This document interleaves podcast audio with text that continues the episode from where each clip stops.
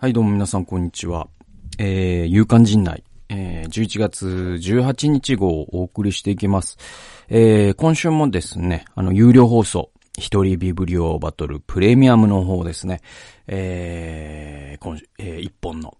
えー、有料動画をですね、えー、ノートというプラットフォームにアップロードしております。えー、1本150円で、えー、だいたい100、えー、っと、1時間から90分ぐらいですかね。えー、野永さんの、まあ、長尺の、えー、っと、音源を、ダウンロードして何度でもえー、お手持ちのスマホで聞くことができるという。えー、で、まあ、あの、プレミアム放送というのは、その、通常放送ではちょっとね、あのー、言えないような内容、え、だったりとか、あるいはまあまあ、もう最近だともう、とにかく面白いっていう本は、もう通常じゃなくてプレミアムでやるって決めてるんで、あのー、とにかく面白い本、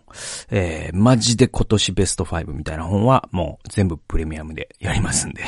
あの、プラットフォームま、また、またいちゃうんだけど、あのー、もしよろしければご購入くださったら嬉しいなというふうに思っております。えー、今回ですね、新しいシリーズ、イエスと非暴力という、えー、本の第1回を紹介しております。著者はウォルター・ウィンクさん。えー、新京出版社から出ている2006年出ている本なんだけども、まあ、これ結構マジで、本当にちょっと、なんていうか、ほっぺた引っ叩かれるような衝撃があった素晴らしい本でしたので、あの、自信を持って今回もお送りしていきます。えー、多分第3回ぐらいまで続くと思いますので、えー、もしよろしければ概要欄からご購入、ね、リンクに飛んでご購入くださったら嬉しいなと思っております。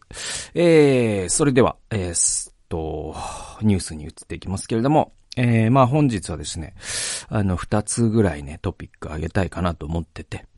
まあ一つ目はですね、もうこれです。えー、サッカーワールドカップ日本代表26人決定という、えー、に、これ2週間前にもすでに決定してで、11月1日女性自身っていう、まあいろんなオンラインの中の一つだったんだけど、あの、まあ、その代表メンバー選考が終わって、で、昨日かな、あの、カナダと、あの、試合をして、で、来週の水曜日の日本時間の10時半ぐらいだったかな、夜の、に、えっ、ー、と、ドイツとの初戦がありますよ、ということなんですよね。で、まあまあ、だから、ちょっと後でまたかな、語りますけど、僕もちょっと、興奮が高まってきたというか、ちょ、ボルテージ上がってきましたわって話ですよ。えー、読みましょうか。えー、11月、ちょっと皆さんあの、だから、その、皆さんこの、このニュース聞きながら、脳内では、あの、例の、あのー、日本代表が、入、子供と手をつなぎながら入場するときの、ダン、ジャン、ジャン、ジャン、ジャン、ジャン、ジャララランの、あのメロディーをですね、脳内に流しながらこれを聞いてほしいんですけどね。えー、11月1日、えー、FIFA ワールドカップカタール2022に臨む、えー、2000代、日本代表、26人のメンバーが発表された。3月にワールドカップ出場をかけた大一番のアジア最終予選、オーストラリアで、えー、オーストラリア戦で2ゴールを決め、えー、今季所属するブライトンでも好調を維持している、えー、三笘薫、や、えー、最終予選で、えー、4ゴール2アシストの結果を残した伊藤淳也が、順当に選出されたと。で、ベテラン勢からは過去3度のワールドカップを経験している長友優斗と、えー、川島、えー、英二、えー、ブラジル大会、ロシア大会に出場した吉田麻也などが選ばれたと。で、ワールドカップは、えー、11月20日に開幕。だから、えっ、と、あさってですよね、開幕はね。で、日本代表の初戦は23日でドイツ代表と戦う。ネット上では、えー、目前に迫ったワールドワールドカップのメンバー発表に盛り上がる一方、スポーツ記、えー、スポーツ紙記者は今のまま、今、え？今までの森保ジャパンのメンバーと変わり映えなくサプライズはなかったと冷静だ。えー、メンバー発表の記者会見で森保、えー、監督は、あ重要視したポイントを、これまでの活動、そして今の選手の置かれている状況、ワールドカップでの戦いを見通した時に総合的なベストを見たと語っていました。しかし、おおむねこれまでの活動が優先された印象です。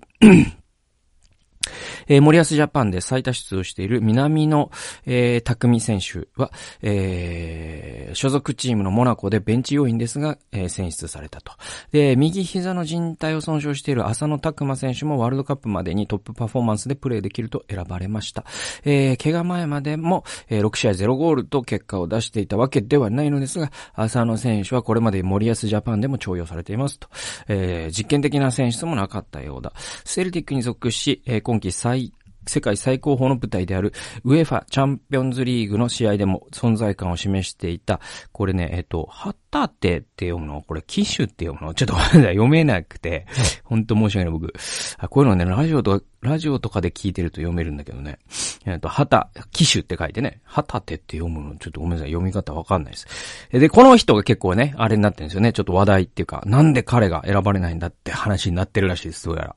ネット界隈だと。で、えー、移籍金に40億円の値がつくのではないかと A 氏で報じられているほどの選手、この人はね。えー、ですが、9月の代表表戦では招集されたものの、出場時間はゼロ。試す価値はあったと思うのですが、と。えー、総じて森保監督がこれまで森保ジャパンで目をかけてきた選手を順当に選んだといったところでしょう。チームをまとめる上で慣れ親しんだメンバーはやりやすいのでしょう。えー、ワールドカップでは強豪との試合が待ち受ける中、前えー、現在好調な選手を選ばない、えー、森保監督にファンからは不満不満の声が上がったと。で、まあ、このネットの声を紹介する形で代表メンバー、学校で友達ちょっと見たけど、めっちゃ順当やったね。えー、これ、は、はたて、ちょ、これ、これ読めないんだよね。はたて、機種は やっぱり、えー、落ちたのかと。えー、で、え、っと、サプライズなしで本大会ででも、えー、サプライズなしの、えー、案の定な、な結果だろうな、森保らしい。森保らしい前、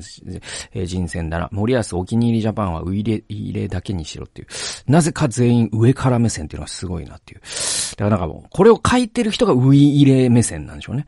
もう、あの、神なんだよね、多分ね。その脳内で。森保、すごいよね。なんかね、まあ、まあそういうのはちょっとさておきですよ。それ、さておき。まあまあ僕は何が言いたいかというと、楽しみだよという話ですよ。で、あの、これはだから、なんていうのかな、その僕の体感で言うと、その、僕の中ではもう東京オリンピックの10倍盛り上がってるんですけど、どうやらなんか、その世間の人たちは逆らしくて、東京オリンピックの時にやたらみんな盛り上がってたけど、なんか今年ワールドカップ盛り上がってないよねみたいなムード。いや、それお前だけの話だろうと思うんで、なんていうのかな。で、多分これって多分その、世間っていうのは多分、その、テレビとかにね、皆さんもテレビで放送されてることが全てだと思ってる人ってやっぱ日本、今の日本に多分未だに二人に一人ぐらいはいて、で、その人たちの温度が世間の温度になるから、僕なんかは東京オリンピックの時はもう、キンキンに冷え切ってましたから、本当にやらな、やらないでほしかったら、最初から最後までやらないでほしかったからね。だから、あの、それはそのコロナ関係なく、そのジャパンつって、おもてなしって言ってた時からやってってほしくなかったから、僕の場合は。だから、もう盛り下がってましたよ。最初から最後まで。忠実に盛り下がってた。えー、だけど僕はもうワールドカップは逆にめちゃくちゃ、あのー、楽しみなんですよね。だからその国民みたいなものと逆の反応になるんだけど、僕はいつもなんか で、なんかその、テレビで言ってることと同じことを言う人っていますよね。それで数多いよね。で、僕そういう人のことをね、すごいね、心の中で国民って呼んでるんですよね。あ、この人国民だなっていう でで、なんか僕国民苦手なんだよね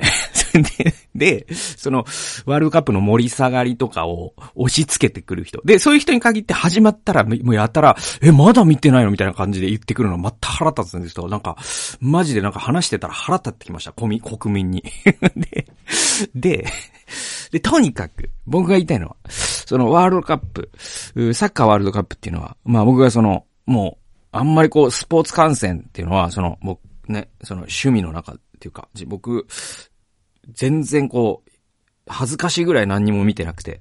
で、まあ唯一その NBA とかは見てるっつっても全然ですよ。楽天のあれにもサブスクしてないし、そうそうそう。あの、プレイオフになるとちょっとハイライト見たりとか。ああ、そんなもんですわ。で、野球なんて全然見てないでしょえー、J リーグ見てないでしょで、ウェファーチャンピオンリズグリズリーグとか見てない。オリンピック当然見てない。あ卓球ちょっと見るときあるかな。ぐらいな感じ。だからすごくもう、スポーツで言うとライトファンなんだけど、その中でも、僕はもうサッカーワールドカップはもう4年に一度の自分的なお祭りで、えー、毎回本当に楽しみで、もう見れる限りの試合を見るんですよね。で、それはその、日本代表の試合はもうもちろんなんか日本を応援しますし、で、楽しみ。で、今回ももう、グループ予選敗退だろうとかって言ってるけど、皆さんね。えー、でも、まあ、これは確かにそうなのよ。本当に厳しいグループなのよ。ドイツとスペインがいるから。えー、っとね。だけど、あのー、えっと、コスタリカでよかった？なんかもう一チーム。ごめんなさい、間違ってたらごめんなさい。なんか。で、なんかそのチームもなんか舐めれるような相手じゃないらしいんだよね。そこが一番厳しいみたいな言うこと言う人もいるぐらい。で、あのー、まあ、でも、ワールドカップっていうのはとにかく何が起こるかわからないっていう魔物が進みますから、まさにそういう、そのダークホース的な、その、マークされてない、えー、チームが結構その大会を狂わせるみたいなことがあるのよ。で、前回大会で言うとクロ、クロアチアがあんな感じになるって誰も思ってなくて、ベルギーとかフランスとかは順当だったんだけど、あのー、そういうなんかこう、台風の目みたいなチームってあってね。だから、それ前評判とか関係なく、やっぱその大会にバチッとハマったっていうことで、だからそれ日本がそうならないなんて誰も言えないわけだから、僕はもうそれ、それにかけてるっていうか、あの、ちょっと楽しみですね。で、まあ別に日本が負けた後も変わらずワールドカップっていうのは面白いんで、だからあんなにこう、ガチンコのストロングスタイルの、なんていうのかな、もう、意地を、意地と意地をかけた。で、またその国を背負ってるっていうのプラス、その、やっぱなんか、まあ、その、オリンピックもまあ同じっちゃ同じなんだけど、やっぱり、ちょっとワールドカップは、ちょっと次元が違うそのテンションがあって、やっぱそこが僕は好きなんだよね、多分ね。そうそうそう。それはなんかもう、あの、あそこに出て、ピッチに立つ全員が、ここで、まあ、ある種こう、今のその芸人の言葉で言う爪痕をさ、残した時に、それで一生食えるかどうかみたいな、ね、モチベーションでやってるから、もう、なんていうのもう、本物のガチなんですよ。だから、そ、そしてまたその、その甲子園とかもそうだけど、そう、そうガチとガチがやった時に起こる感動よね。その計算じゃない感動っていうか、ちょっとですね、やっぱりワールドカップ楽しみすぎるかなって感じがしますね。で、まあ、あの、三笘選手はね、とにかく結果をここ数試合残し続けていて、で、この旗手選手えー、は、僕ちょっと全然その、ヨーロッパの試合とか見れてないからわかんない。でも、ここ俺が選ばれないのはおかしいってみんな言ってますね。で、なんかあれらしいんですね。その、えっと、この枠に、だから柴崎学が、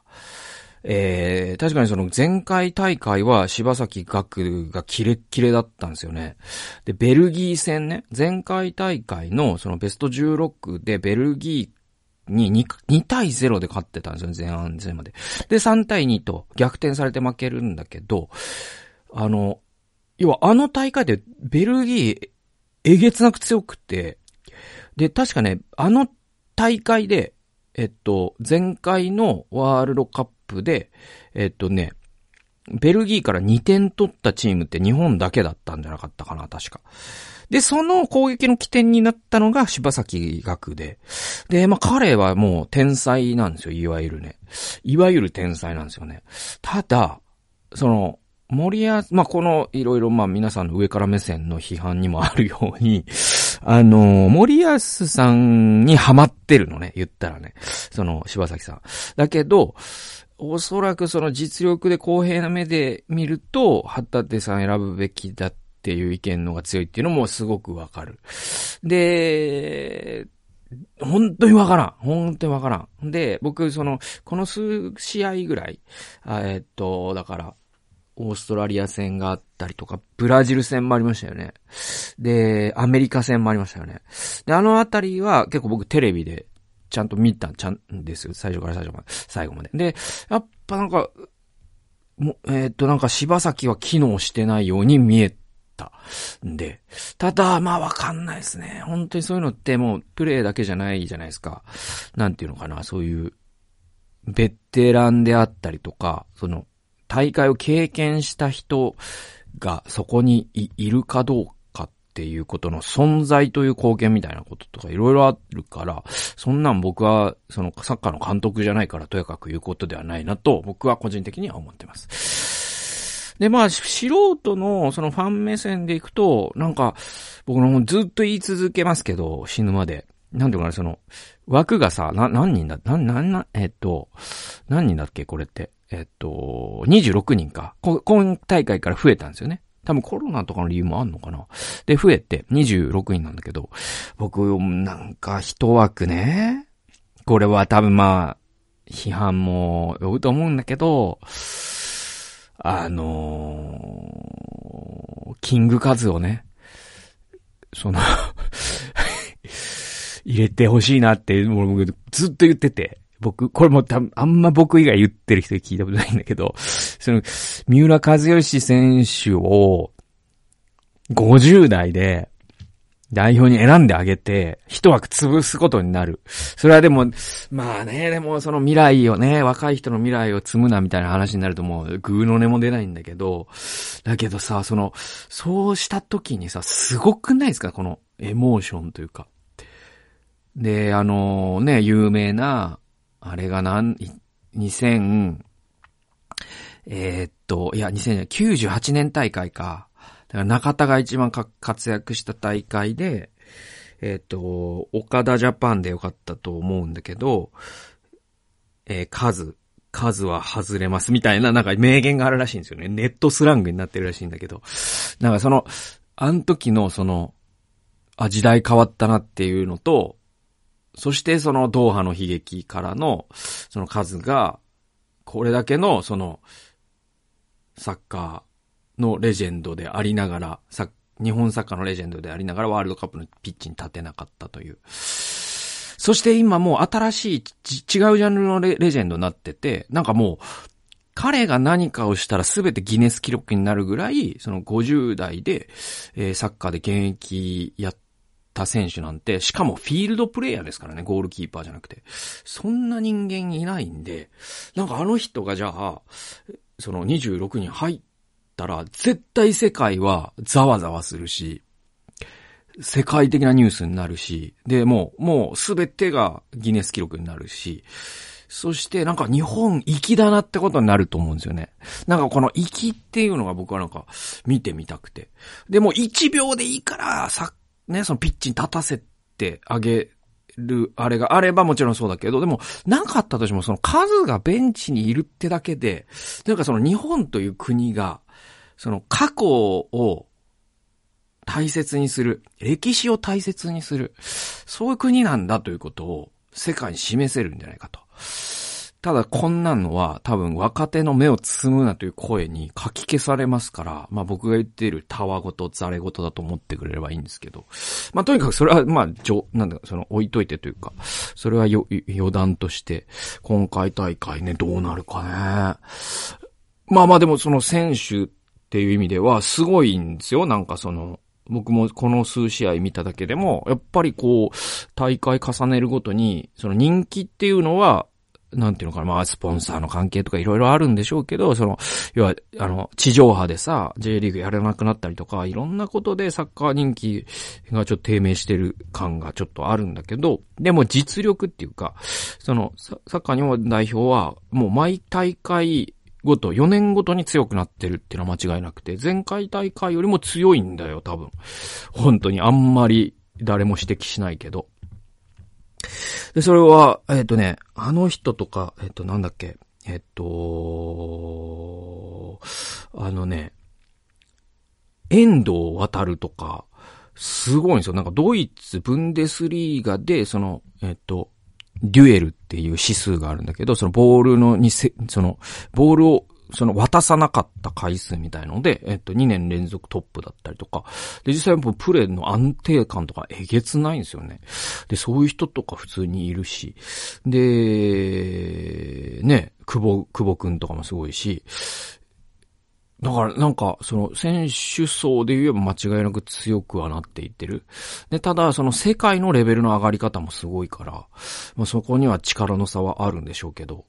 でもまあまあその、その力の差っていうのは、そんななんか100回やって100回負けるような差ではなくて、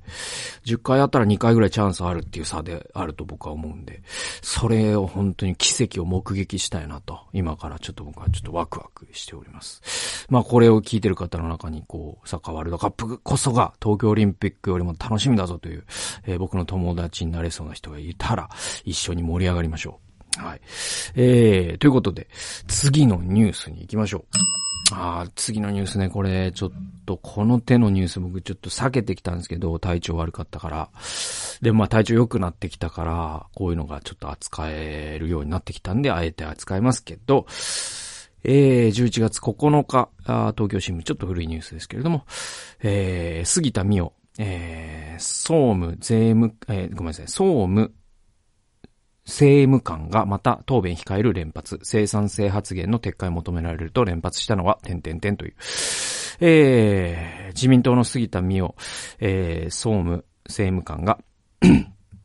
9日の参院倫理選挙特別委員会で答弁を控えている場面が確認できただけで5回もあった。誹謗中傷のツイートへのいいね問題の裁判、裁判で最高裁へ上告した理由を問われてのことだ。これね、あの、ちょっというと、あれです。えっと、伊藤しおりさんという人がね、ですね、その山口、えー、高、し、山口のりを忘れた。とにかく山口さんという、その安倍さんとズブズブの記者がいるんですよ。で、その人はその安倍さんの7年の時代に、7年8ヶ月の時代に我が世の春を謳歌してて、で、彼は総理という安倍さんをよいしょするような本も執筆してるんです。で、この山口という男が、えー、伊藤しおりさんに、えー、っとですね、えー、酒を飲ませてホテルに連れ込んで、えー、レイプしたんですよ。で、これ、えっと、刑事告訴されなかったんですよ。で、そのされなかった理由に実は安倍さんが、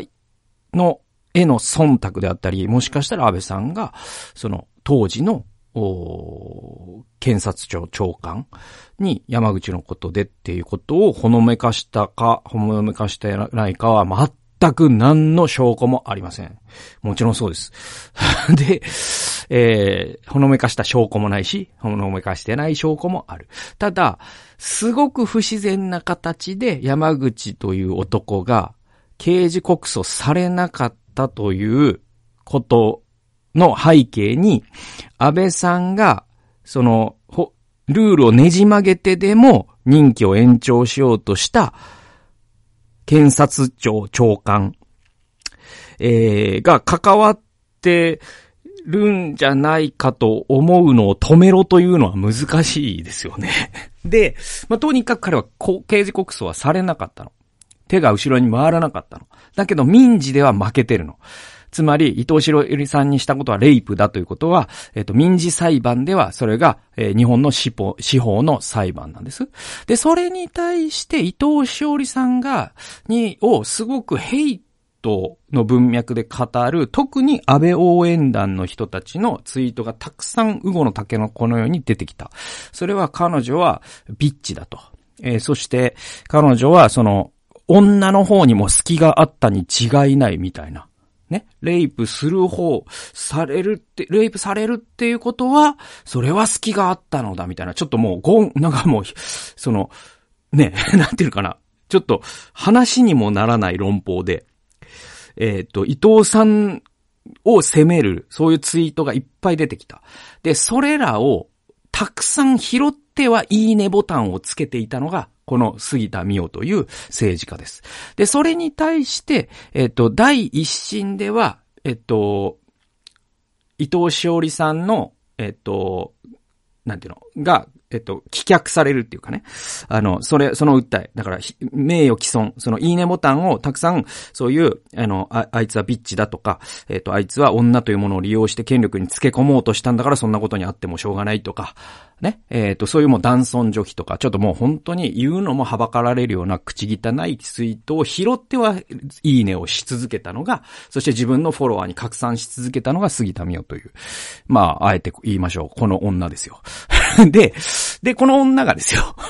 で、えっと、これ目、目を既存だねということで、僕は本当にそう思うんですけど、伊藤しおりさんは、これちょっと、あの、訴えますってことになって、で、訴えて、で、裁判最初は、えっと、棄却された。で、えっと、伊藤しおりさん上告した。で、えっと、高裁の判決で覆ったんです、最初の初審が。えそして、杉戸美代さんがしたことは確かに、えー、名誉毀損だという、えことになったんですよ。えところが、これに不服として、今、杉田美代は最高裁を戦うという準備をしていることに関して、野党が杉田美代先生とあなたは国会議員なんだけど、どんな感じなんすかねあなたの考え方はっていうのは問うのは当たり前じゃないですか。っていう文脈です。で、えっ、ー、と、続き読みましょうか。これまでも世界平和統一家庭連合過去旧統一協会との関係も含めて答弁を控える事例が続く杉田氏。一方で政務官ポストを続投する姿勢は変わらないという奥野さんという人の記名記事。でね、これ、あのー、杉田美穂さん過去のことすごい大事で、あ、彼女がしたことって、あの、過去に、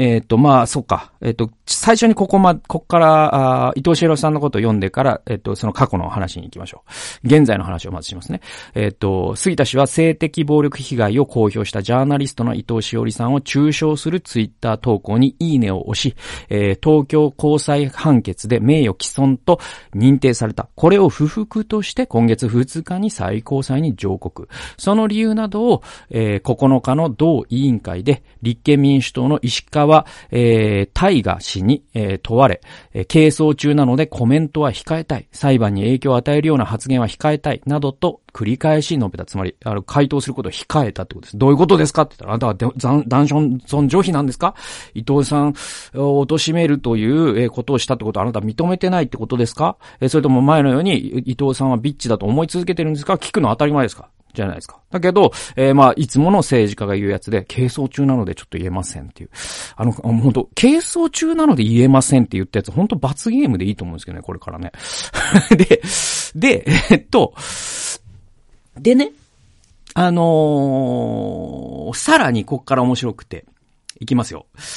自らをゲイ、過去性、同性愛者と公表し、え、2019年の参議院選で、当選した石川氏。この、だから石川大河さんってゲイでいらっしゃるんですよ。僕も知らなかったけど、で、なんか僕こういう政治家がいるんだら応援したいなと思います、心から。で、えっと、この人は、えっと、石川氏はこの日、生産性がない当事者の一人だとして、機構の撤回、謝罪の意向を尋ねた。これね、だから、うんと、これは、だから身長、え、ん？な、身長45、ね、なんかね、えっとね、あるね、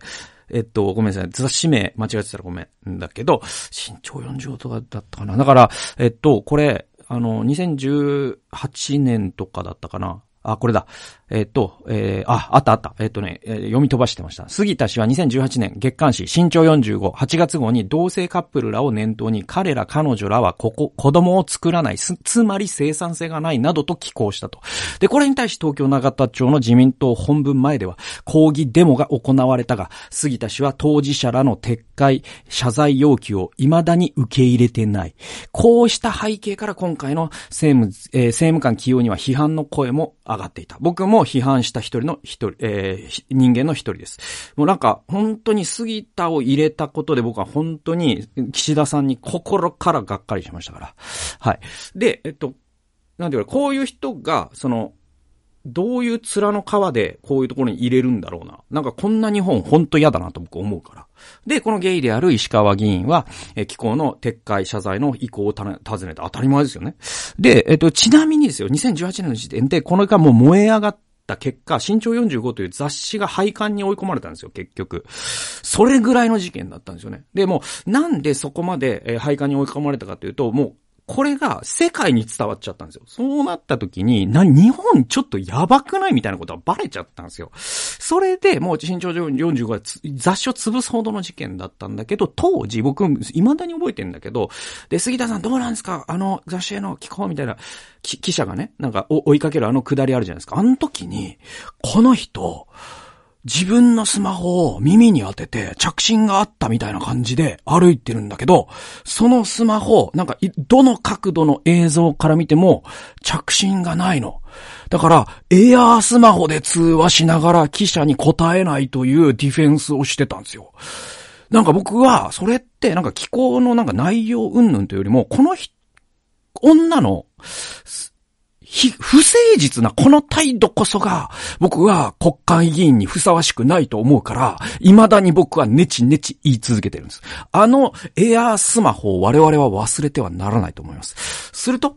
えー、杉田氏は不用意に不正非生産性という表現を用いるなど、拙い表現で不快に感じたり傷つけた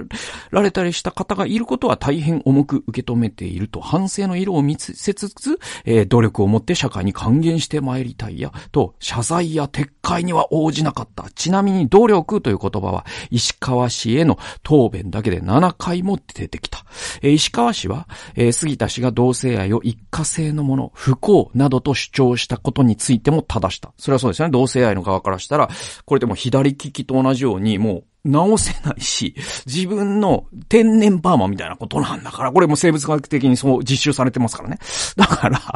だから当たり前じゃないですか。それちょっと撤回してくれませんかね。ね。左利きは不幸だっていうは、えー、発言撤回してくれませんかね？当たり前じゃないですか。で、杉田氏は、配慮を書いた表現をしたことは率直に反省していると答え、有識者や当事者らとの交流を通じて悩みなどを理解を、えー、悩みなどへの理解を深めたとして差別のない暮らしやすい社会の実現のために努力してきた。今後も努力したいと話した。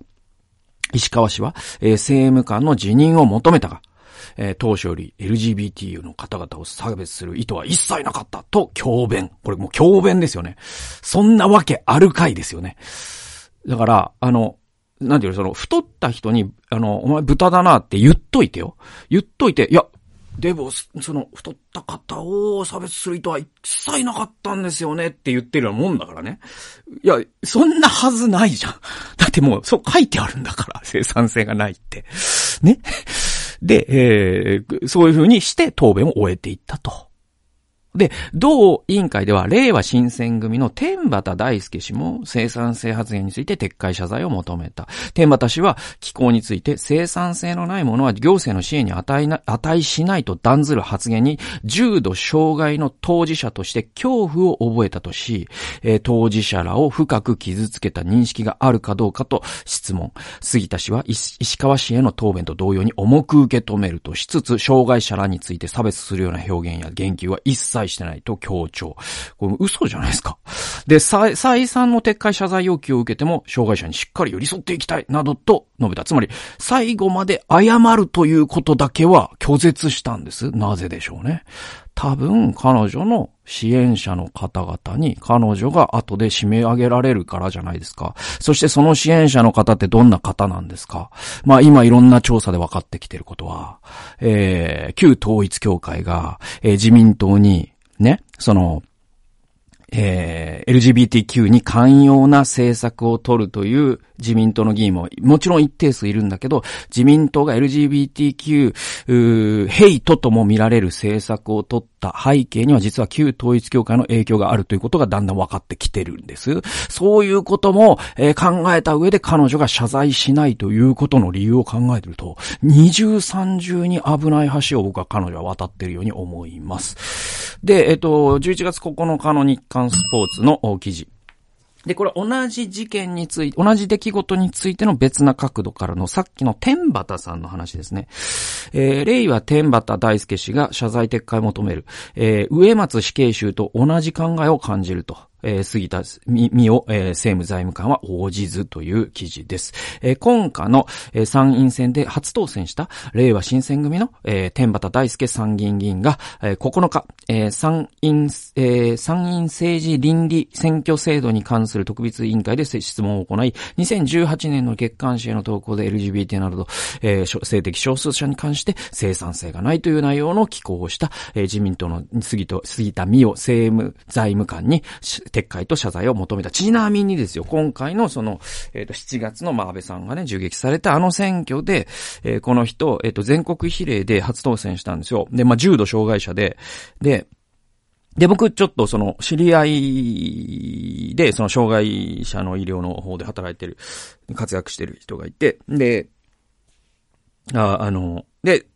その、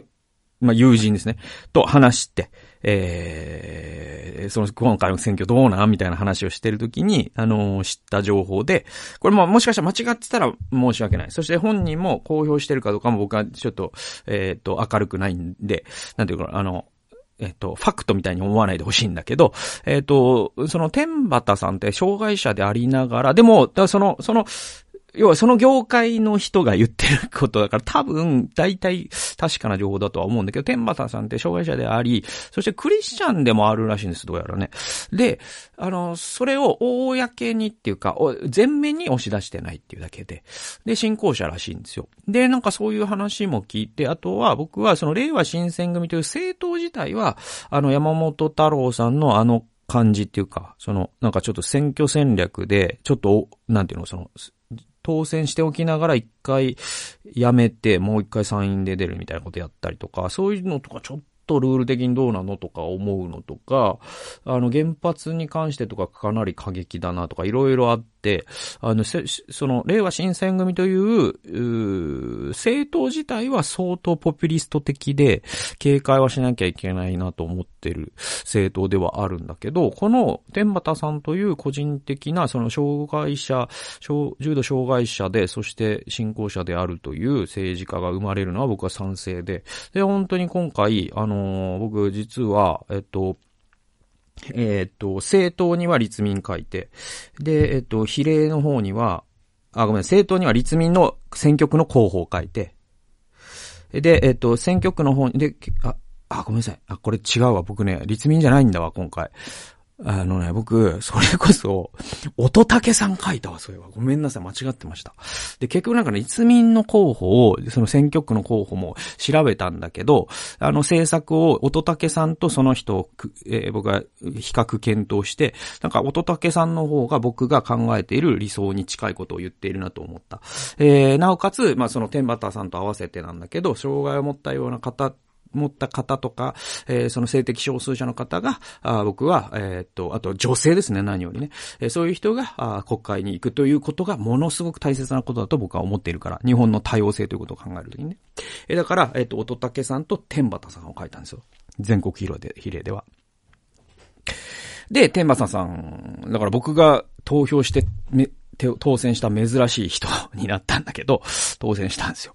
で、この人が、その委員会で、えー、質問したよって話ですよ。で、続き読みましょうか。重度の障害がある天畠氏は、えーえー、人の価値を生産性で評価する、えー、杉田氏の発言の根底には、山ゆり園事件を起こした植松清死刑囚と同じ考えを感じるとも、えー、指摘したと。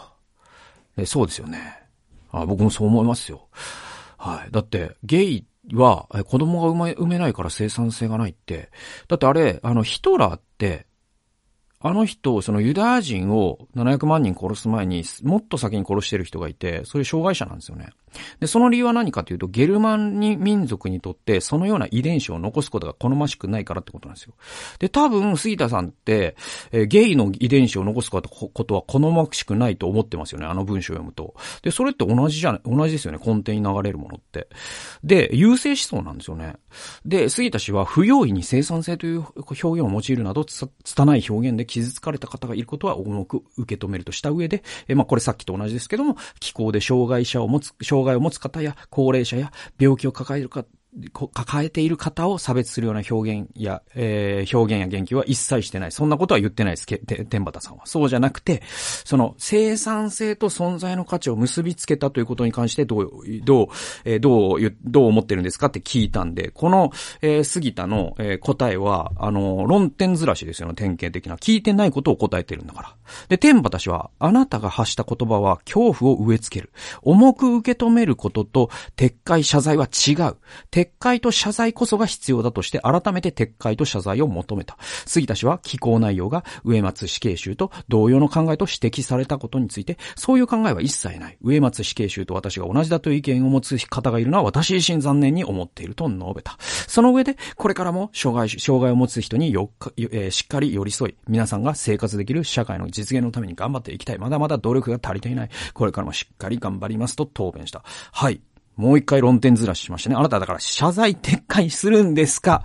の質問に対して頑張りますが答え。はい、これ、えー、現代文のテストで罰です。0点です。えー、質問と答えが対応してないから、典型的な論点ずらしです。えー、謝罪や撤回はしなかった。天畑氏は口だけにはならないようにしてくださいと述べ、質問を終えた。まあ最後ここで収めてあげるというのは天畑さん優しいですね。せめて口だけにならないようにしてくださいねと嫌味を言って終わったんだけど、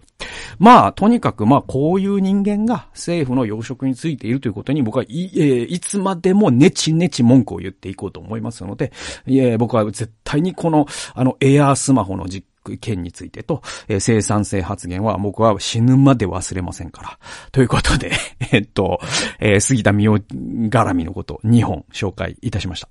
えー、ということで、あの、プレミアム放送の方もですね、イエスと非暴力、実はこうね、今言った話題にもちょっと通じるようなところのある弱者が、その抑圧するものに対してどのように社会を変えていくかといった、あまあそういったテーマのウォルター・ウィンクさんの名著でございます。第1回、えー、150円で買えますので、概要欄からぜひ、えー、調べてみてください。ということで、えー、最後まで聞いてくださってありがとうございました。それではまた次回の夕刊陣内でお会いしましょう。さよなら。